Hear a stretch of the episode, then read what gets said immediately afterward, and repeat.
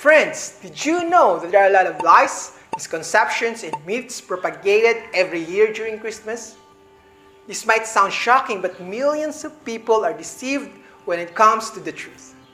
That's why in this video, let me share with you at least five popular lies people believe about Christmas. And as always, I have included a free booklet entitled The Great Christmas Hoax, and I will be giving you the details about it at the very end. So stick around and learn more about the shocking truth about Christmas.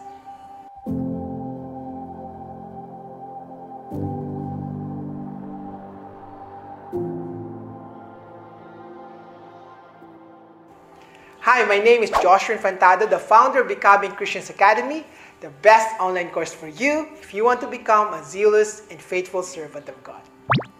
Every year, millions of people around the world celebrate Christmas. It's one of the most popular holidays that is known to men. However, did you know that a lot of things about Christmas are lies?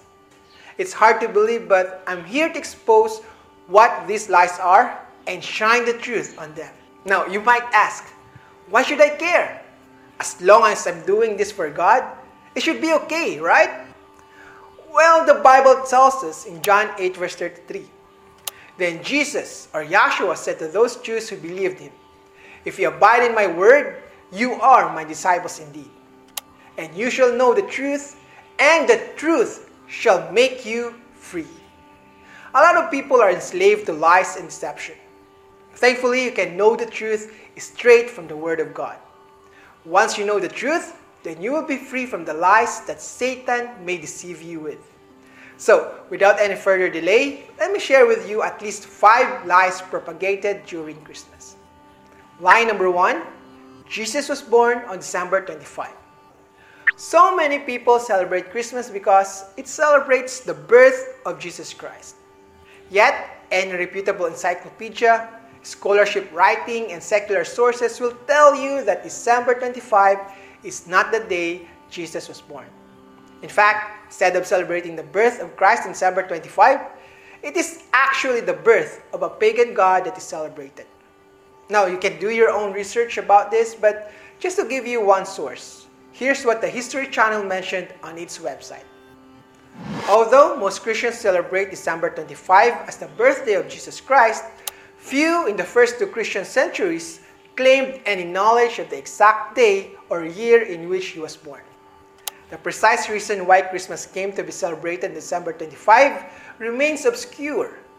But most researchers believe that Christmas originated as a Christian substitute for pagan celebrations of the winter solstice. As Christianity began to take hold in the Roman world in the early 4th century, church leaders had to contend with the popular Roman pagan holiday commemorating the birthday of the unconquered sun, Natalis Solis Invicti, the Roman name for the winter solstice. Every winter, Romans honored the pagan god Saturn, the god of agriculture, with a festival that began December 17 and usually ended on around December 25 with a winter solstice celebration in honor of the beginning of the new solar cycle. This festival was a time of merrymaking, and families and friends would exchange gifts. At the same time, Mithraism, worship of the ancient Persian god of light, was popular in the Roman army, and the cult held some of its most important rituals on the winter solstice. So it is crystal clear that Christmas didn't originate at the birth of Christ. Christmas is actually celebrated centuries before Christ was even born. The Bible is silent as well about the exact date, though we can estimate using various clues. But think about it for a second. If celebrating Christ's birth is so important, why didn't the Bible command it or even tell us the exact date? Obviously, the answer is that we are not really meant to celebrate his birthday. After all, Christ is a God who does not have any beginning of days.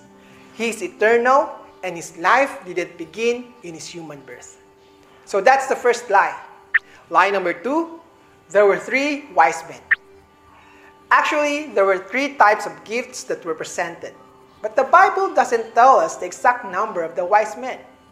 We are just told that wise men from the east came to Jerusalem. That's Matthew 2, verse 1.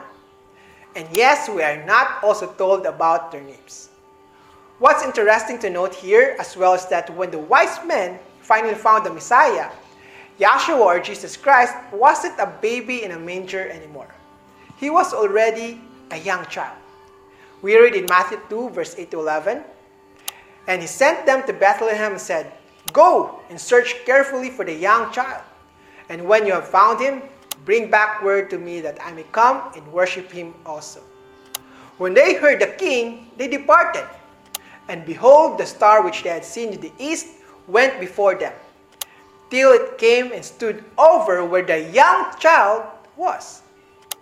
When they saw the star, they rejoiced exceedingly great joy. And when they had come to the house, they saw the young child with Mary's mother and fell down and worshipped him.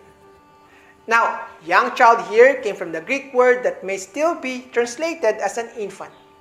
But how can we be sure that Yahshua wasn't a baby anymore during the visitation of wise men? We read in Matthew 2, verse 16. Then Herod, when he saw that he was deceived by the wise men, was exceedingly angry and he sent forth and put to death all the male children who were in Bethlehem in all its districts, from two years old and under, according to the time which he had determined from the wise men. Herod understood that Yahshua wasn't a newborn baby anymore, but already a young child. Line number three there was no exchanging of gifts. Exchanging gifts is a popular tradition that people do during Christmas. In fact, coupled with commercialism, it's one of the highlights that most people, especially the children, anticipate. However, if you look into the Bible, there was no exchanging of gifts at that time. There was only the presentation of the gifts. We read in Matthew 2, verse 11 And when they had come into the house, they saw the young child with Mary's mother and fell down and worshipped him. And when they had opened their treasures, they presented gifts to him gold, frankincense, and myrrh. Joseph or Mary didn't take out their gifts as well and give them to the wise men. No, there's none. Yahshua was the only one who received gifts. Lie number four the three wise men met Yahshua or Jesus in the manger. Keep in mind that the wise men came from a far place. It would take them months and even years just to find the promised Messiah. So when they arrived, Yahshua wasn't in a manger anymore, but rather he was already in a house, as we read in Matthew 2, verse 11. And when they had come to the house, they saw the young child with Mary's mother and fell down and worshipped him. And when they opened their treasures, they presented gifts to him gold, frankincense, and myrrh. Line number five Christmas worships Jesus Christ. A lot of people think that when they celebrate Christmas, they are worshiping Jesus. However, is that what the Bible really says? It's an established fact that Christmas is rooted in paganism. Why would you recycle a pagan celebration to worship the king? Isn't it a huge, huge mockery of the Savior of mankind? Imagine this. If someone celebrates your birthday on December 25, which is not your birth date, would you be happy? To make things worse, that person has chosen a date which was used to celebrate demonic rituals and paganistic beliefs. Surely you would be insulted at the very least. That's why you can never say Jesus is the reason for the season. Or bring Jesus back to the season. Because he was never there in the first place. Now, here's a warning given to people who use pagan celebrations to worship God. We read in Deuteronomy 12, verses 29 to 32. When Yahweh your God cuts off from before you the nations which you go to dispossess, and you displace them and dwell in their land, take heed to yourself that you are not ensnared to follow them after they are destroyed from before you, and that you do not inquire about their gods, saying, How did these nations serve their gods? I also will do likewise. You shall not worship the Lord your God in that way, For every abomination to Yahweh which he hates, they have done to their gods. For they burn even their sons and daughters in the fire to their gods. Whatever I command you, be careful to observe it, and you shall not add to it, nor take away from it. Let's stop saying that what is important is the heart. As long as you are worshiping Yahweh and not the pagan gods, it's okay. Well, that's not what John 4, verse 24 says. God is spirit, and those who worship him must worship in spirit and truth. If you're going to worship God, it should be done in truth. Is it true that Christ is born December 25? Obviously, no. Because it's a lie. Worshipping God through Christmas is not true worship. In conclusion, we need to stop believing the lies and start believing the truth. Friends, the majority is not always right. Even if all people celebrate Christmas, it doesn't make it correct.